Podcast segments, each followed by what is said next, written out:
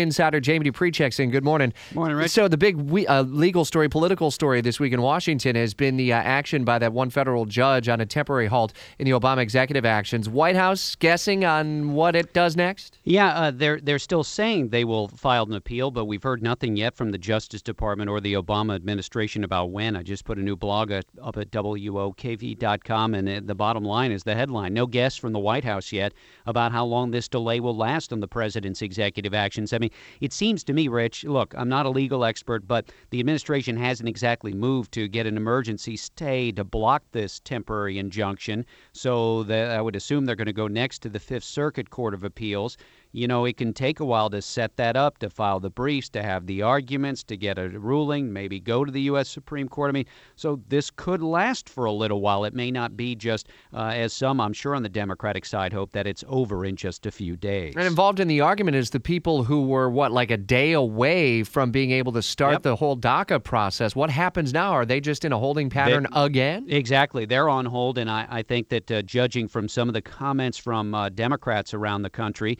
they're trying to sort of mollify these people and say, look, don't worry, don't panic, this is all going to be fine. But, you know, in the back of their head, I'm sure they're sort of wondering uh, will the courts really stick with the president on this, or will there be uh, maybe a ruling against him? I mean, we've seen at times when this administration has had things challenged in the courts. Sometimes they've won, sometimes, remember, on the recess appointments, they lost. So I don't think it's out of the realm of possibility that the courts could stand in the way. But again, no timeline as to how quickly this might get resolved. And of course, hanging over all of it is the battle that will be resumed next week when lawmakers return on the issue of funding the Department of Homeland Security and blocking these same executive actions. And that's where the clock is ticking, right? End of February? Yep. Yeah, the end of February, the week from uh, tomorrow, would be the day that the money runs out at midnight. Friday night, midnight. Great timing on that Yeah. one, huh?